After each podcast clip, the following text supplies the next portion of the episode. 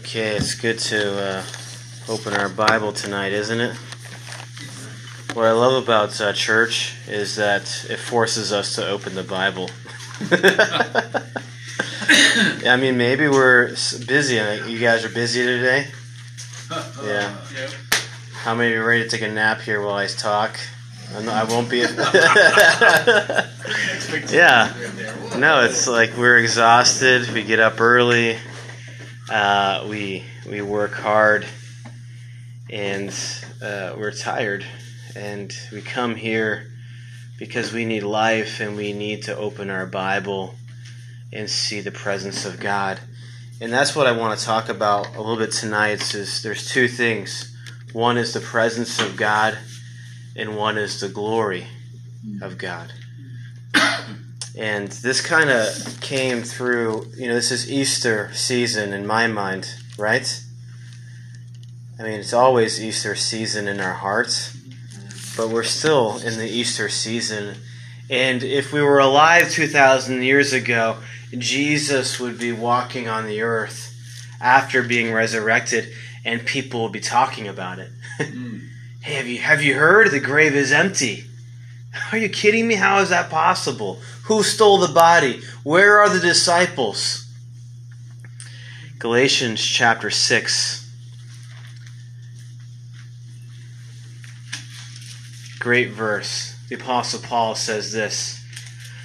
Galatians 6:14 it says, "But God forbid that I should boast." Now the King James says, "Glory."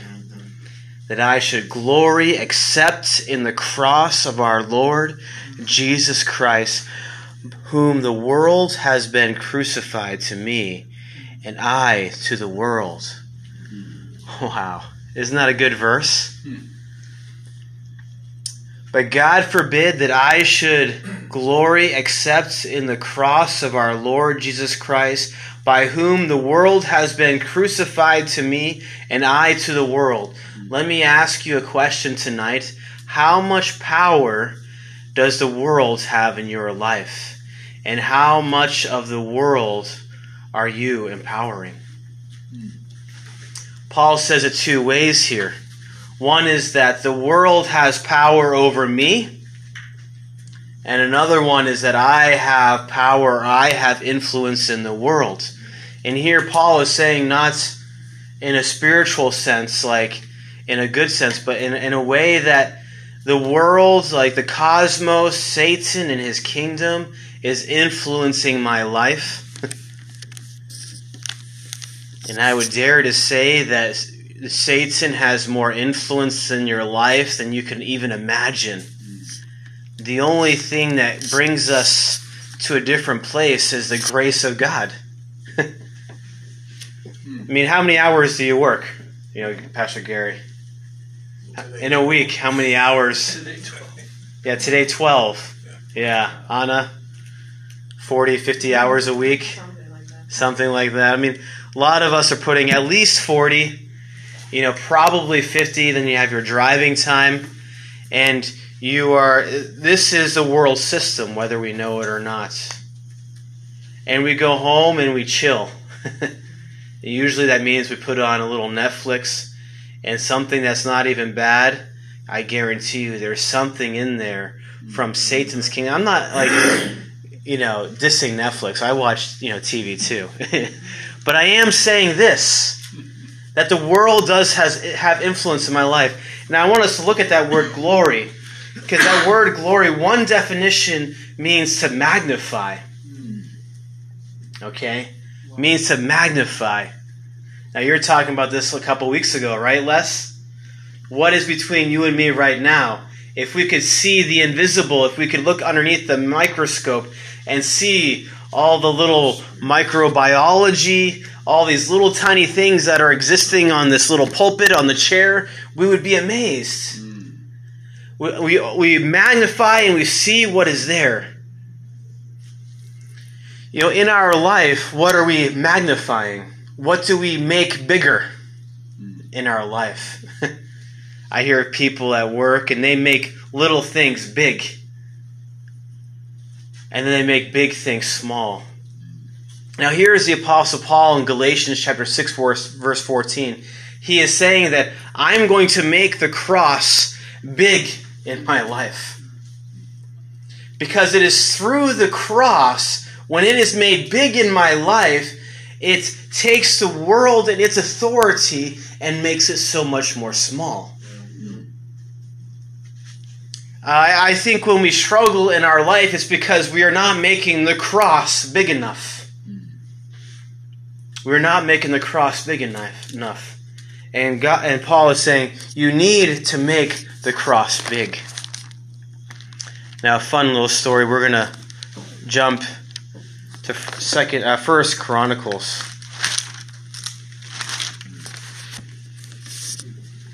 Yeah, I love the Bible.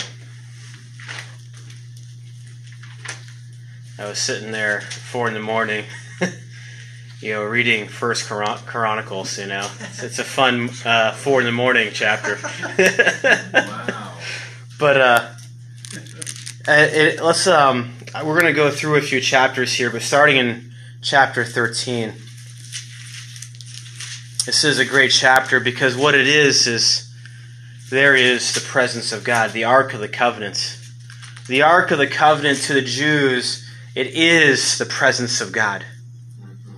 If you remember in the tabernacle, even in the wilderness, that it was put in a special place, special people carried it, a special way to carry it, and when it was set up in the tabernacle, only the high priest could go in there. But you see, also Moses was in there too, right? And Joshua, he, they were in there. But only a select few people were in there because it was a holy place. The Ark of the Covenant was there. It is where the presence of God was. And at times you can read in the Old Testament that the presence of God was so thick that the priest had to leave the Holy of Holies. Isn't that amazing? The presence of God was so thick, the cloud of smoke was so thick, they had to leave the Holy of Holies. And here it is the Holy of Holies, it has not been, you know, in the capital for a long time. And here is David. He is trying to bring the Holy of Holies to Jerusalem. He has built a place for it. He is bringing it to this place. And what happens? You know, Uzzah touches it. And what happens to him? He dies.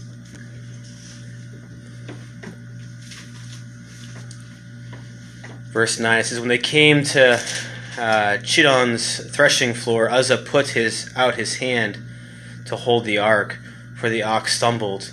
The anger of the Lord arose against Uzzah, and he struck him because he put his hand on the ark, and he died there before God. You know, the first thing we see here is that the presence of God is holy and it is a, there's a certain way to handle it. You know, we are living in the age of grace. We're living in the church age, and as we were kind of fellowshipping with Sebastian before the Bible study, we see that the world takes these Christian words and they touch them. They take the word love and they touch it. And what do they do to it?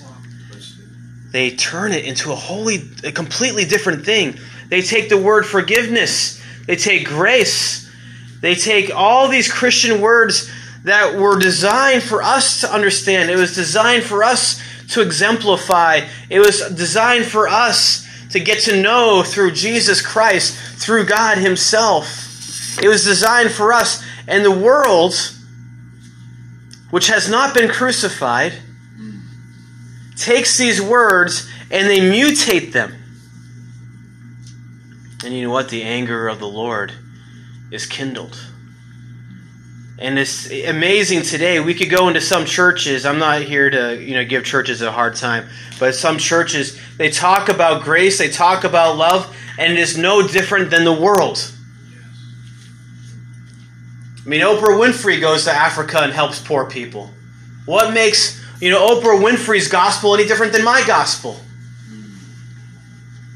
It better be the cross.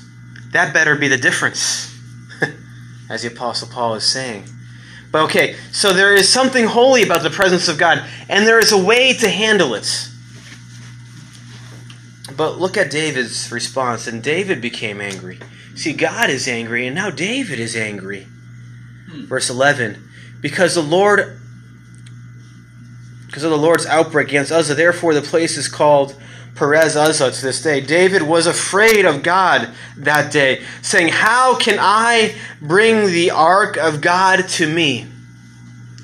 How can I bring the presence of God to me?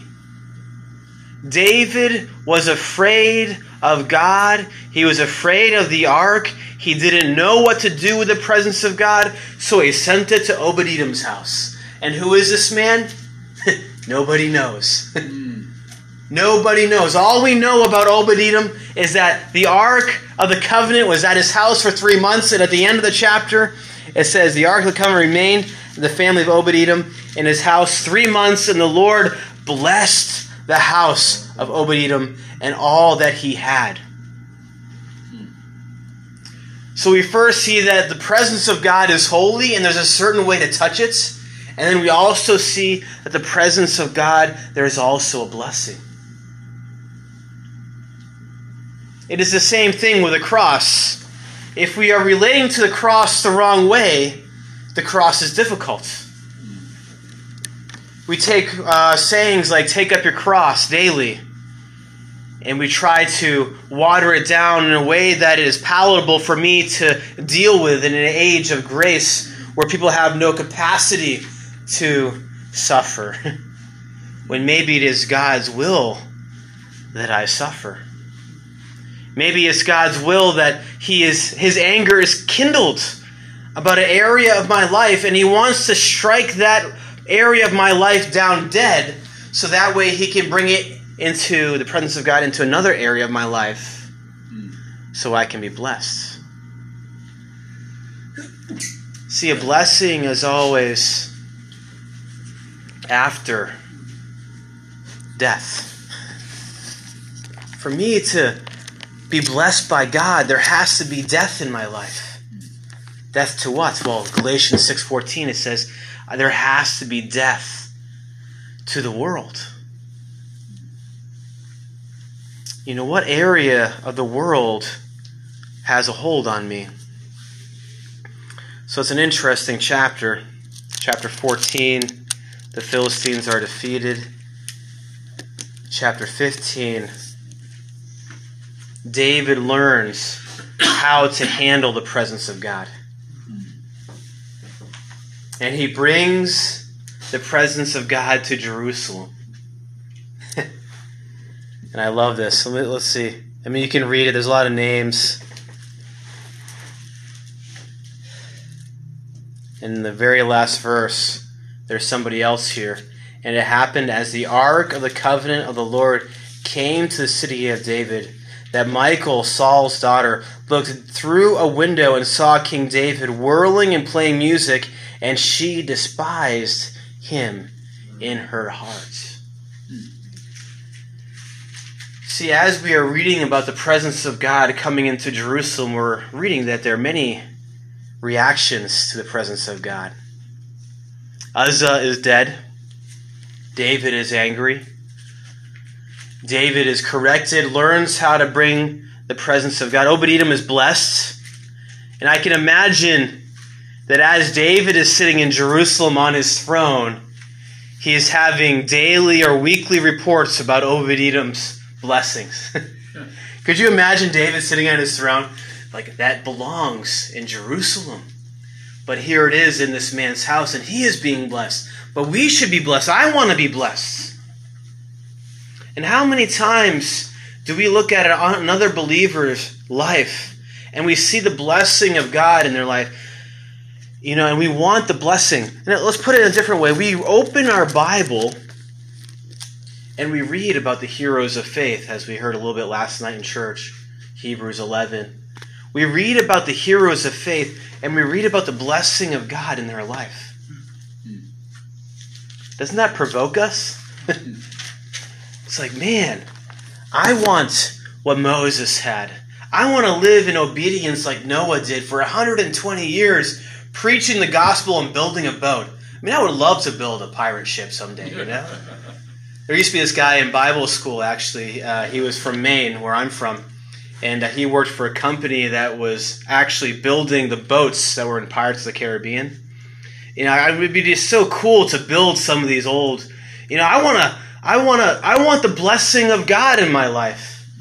You, know, you look through the Bible and you see Abraham, Isaac, Jacob. You see Esther. Mordecai. You, you see these different people in the Bible, and you say, God has blessed them. And it provokes us, and, I, and we say, I want that, God. Bless me, bless me, bless me, God. Bless me. And here is David. He is sitting there. And this is King David, guys. A man after God's own heart. He's the one who built the plans for the temple in Jerusalem, and he wasn't allowed to build it because uh, he was a man of war. I mean, this is King David, and he is jealous of this little man in his house, and his family is being blessed because of the presence of God. And we find ourselves, if we had the presence of God in our life, we will make kings jealous. And they will not be able to touch us because we have the presence of God in our life. But here he is, David, he is jealous and he is provoked he brings the ark to Jerusalem. And now his wife, his wife sees him dancing and singing in the streets, and now she despises him in her heart. She hates him because of the blessing of God, the presence of God in his life. And in verse 16, I mean, chapter 16, it is David's song of thanksgiving. And I want to look at one verse, all this to get to one verse. Starting in verse um, 25. For the Lord is great and greatly to be praised. Death, anger, blessing, despise. Look at these adjectives that are being used. And then finally, David says this For the Lord is great and greatly to be praised.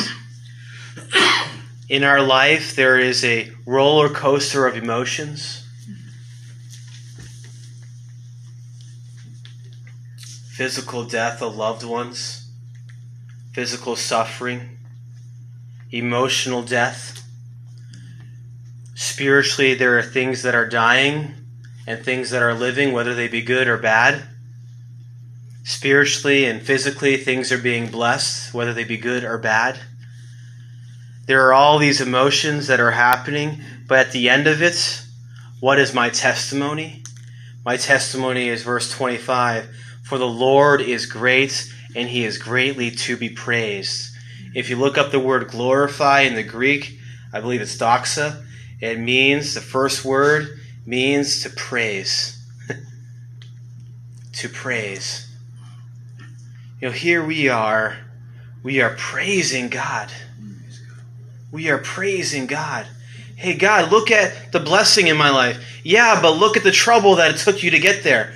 Is okay because I praise in the cross. Take out that word glory or boast because glory also can be defined as praise. I praise in the cross. The cross causes me to praise. Because if it wasn't for the cross, then I would not be crucified to the world and the world to me. What that means is that I am separated, I am anointed, I am set apart, I am special, I am important. If it wasn't for the cross, I would have no meaning. See, the cross gives me purpose, the cross gives me meaning in life. It separates me and says that I am special. And it's amazing. You know, later on in life, all the things in the temple are going to be taken away by Nebuchadnezzar, and they're put in the storehouse, and his son, what's his name? Belshazzar? No. Yes. Yes, Belshazzar. He takes out the utensils that were used in the temple, and he begins to eat with them. And that very day, he dies. a little tiny thing, a fork from the temple. And we could say we are small and we are we are we don't mean much, but you are set apart and you have a definite purpose and definite meaning. And when the kingdom of God puts that on you, there is such great value.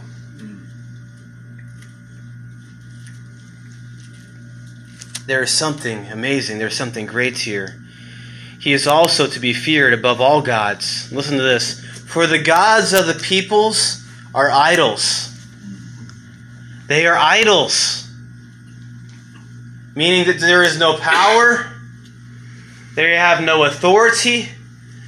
They might seduce you, yes. They might be reasonable, yes. It might be cultural, yes. But they are idols. Meaning that they have no place in my life. The gods of the people, they are idols. They have no place in my life. Why? Because I glory in the cross. I praise in the cross. I magnify the cross. But the Lord made the heavens. Amazing. See, here are these little idols you put in that little archway, and you burn incense. You throw a couple apples and bananas at them in the morning, and you ask them for guidance, and they have no authority. But my God made the heavens. My God made the heavens. Now, verse 27 Honor and majesty are before him, strength and gladness are in his place.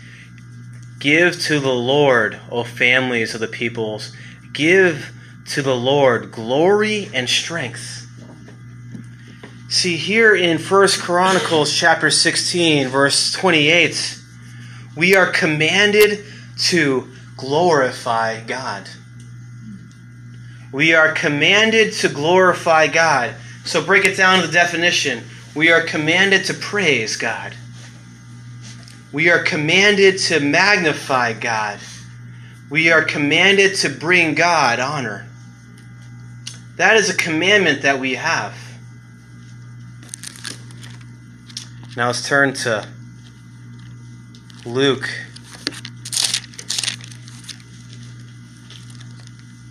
chapter. It's funny, I can't talk and turn on my Bible at the same time. Luke. I don't know what chapter it is, but I know it in my Bible. I believe it's Luke 23. Here is a great, I mean, this is Jesus at the cross. Verse 46. Luke 23 46. And when Jesus had cried out with a loud voice, and he said, Father, into your hands I commit my spirit. Having said this, he breathed his last. Verse 48. No, sorry, verse 47. So when the centurion saw this, what happened? What did he do? he glorified God by saying, Certainly this man was a righteous man. You know, the fact that it says that he glorified God, he wasn't just saying this man was a good man. You know, when somebody says, oh, this man was righteous, could also be translated maybe as this man was innocent, right? Jesus was more than an innocent man, but he was innocent, was he? Wasn't he? He was innocent. But he was more than an innocent man. He was the Son of God, paying the price. So when it says that this man glorified God, it says that he is magnifying God by recognizing who Jesus Christ was. He magnified God by recognizing who Jesus Christ was. And it is amazing. You read this over and over and over again, and I, I, oh man, I wish I remembered the verses. Uh, Psalm 78 says it too. Like in the, in the wilderness, they didn't glorify him for who he was. Pastor Schaller just recently spoke about Psalm 78. Uh, Mark chapter 9, we were there this morning. You know, it is it is not a Jewish person. A, a non-Jew says, "Lord, I believe, but help my unbelief." Over and over again, it says that Jesus is amazed by faith. I haven't seen such great a faith in all of Israel. And more often than not, is from a non Jewish being. And here it is a Roman soldier that took part in his crucifixion is magnifying God by recognizing who Jesus is. It is often somebody we least expect to glorify God.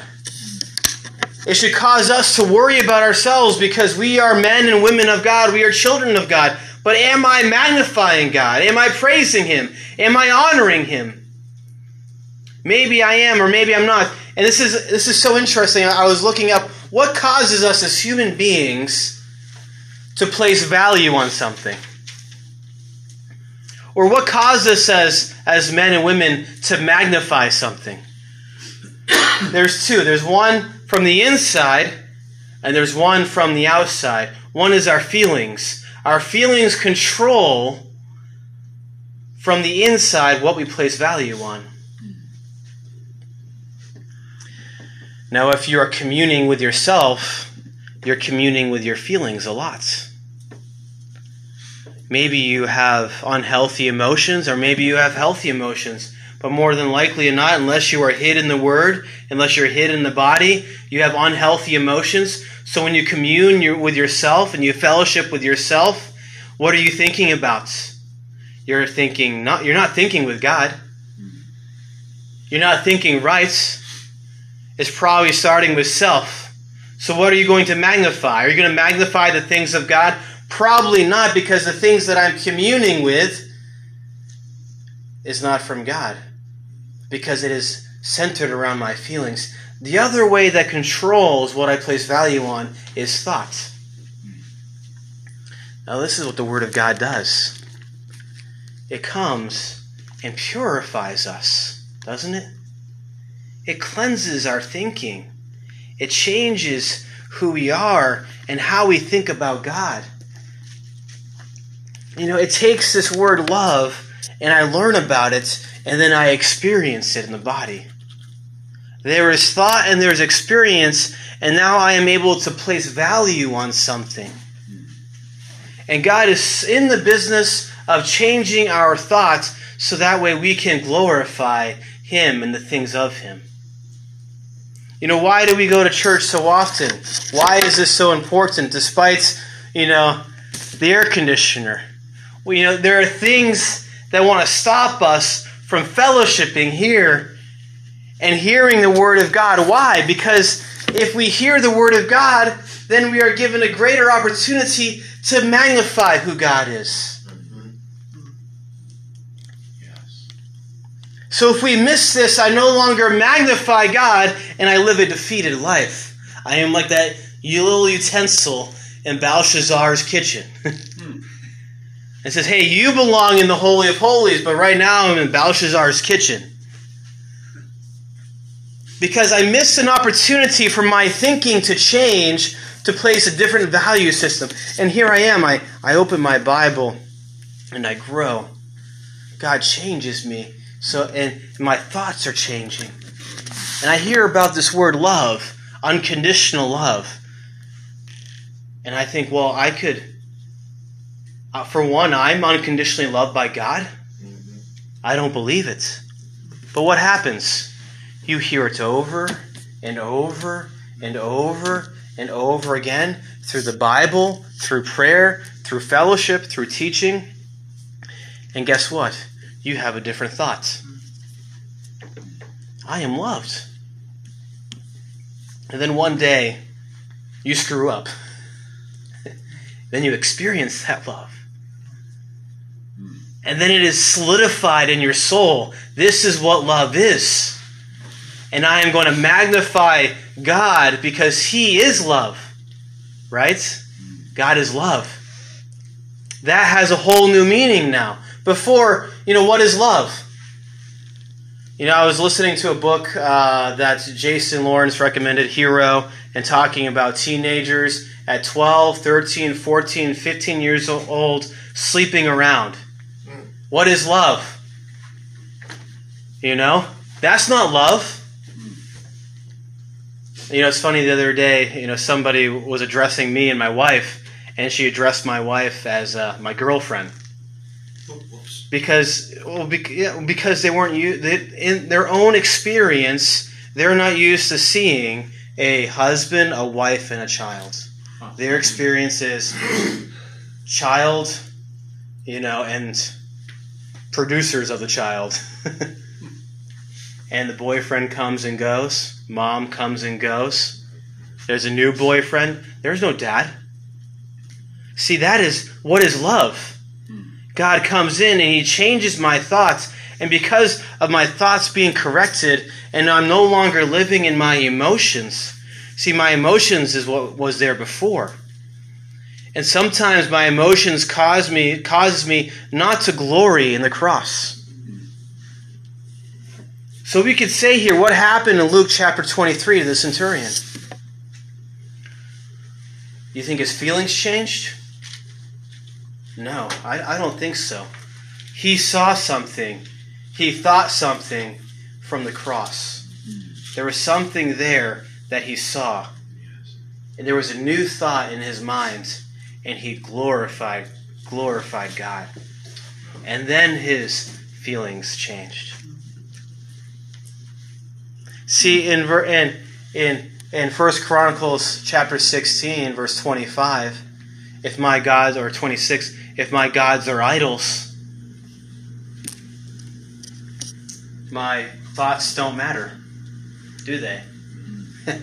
and my feelings don't really matter at all because my God is an idol. Meaning that it is subject to change as culture changes. That's why when we open our Bible and you know we're dealing things in a political realm right now because we open our Bible and the Bible teaches us a thought.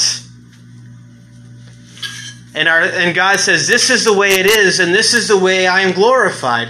So when it is the opposite of the way God says it is, God is no longer being glorified in our culture. And what happens? We are touching the presence of God in the wrong way. And I, I tell you, it will happen. At some points, the anger of God will be kindled. the anger of God will be kindled because of the presence of God being touched the wrong way. You know what? We are a small group tonight but it is the remnant that holds back that wrath, the Bible teaches us. It is the few of us that save the many from the wrath of God. It is the few of us that know how to praise God. It is the few of us that know how to magnify God. It is the few of us that know how to honor God that holds back the judgments of God, the tribulation that is coming. It is us few and others like us that look at the Bible and realize how great it is. The Apostle Paul is an amazing man because in the natural, culturally, he had a lot to glory in, didn't he? And God brought him down and humbled him and says, That is all pile of crap. That's what he says. That is a pile of crap.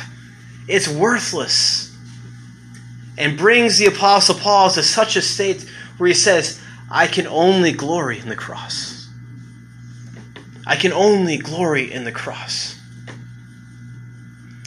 I have to magnify the cross in my life.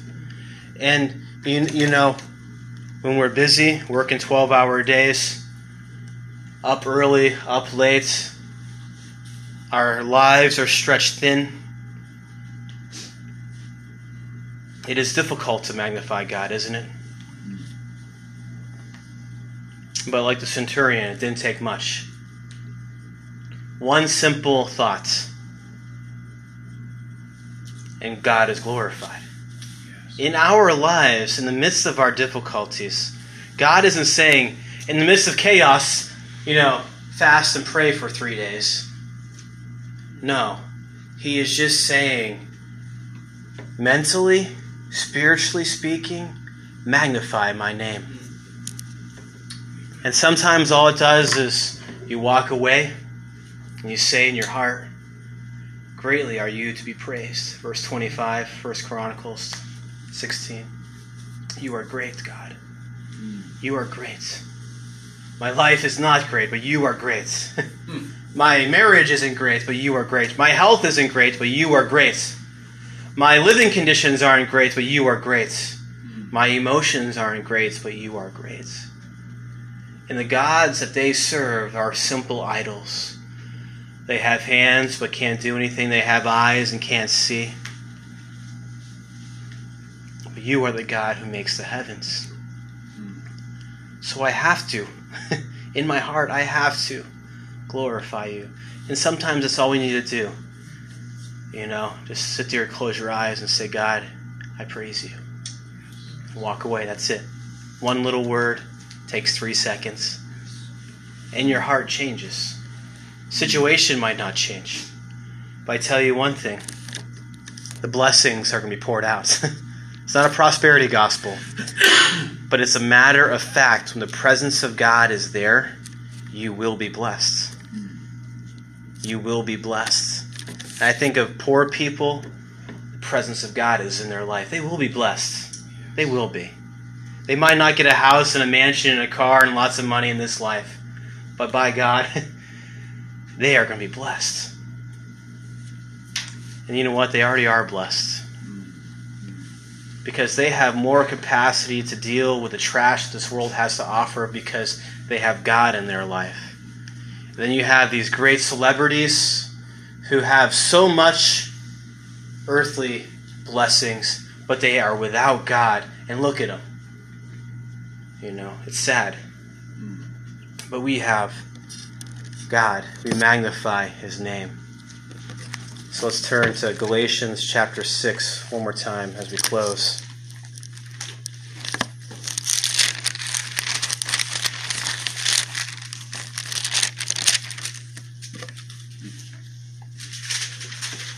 And let's read that verse. But God forbid.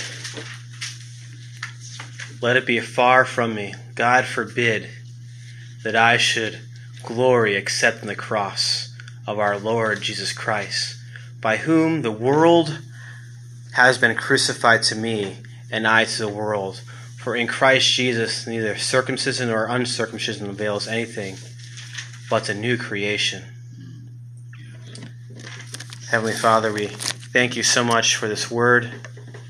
We thank you for your presence, your power, and who you are in our life how you have transformed us. I love that in verse 17.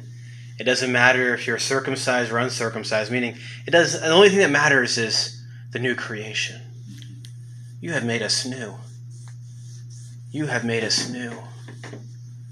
And that is why we can glory in the cross.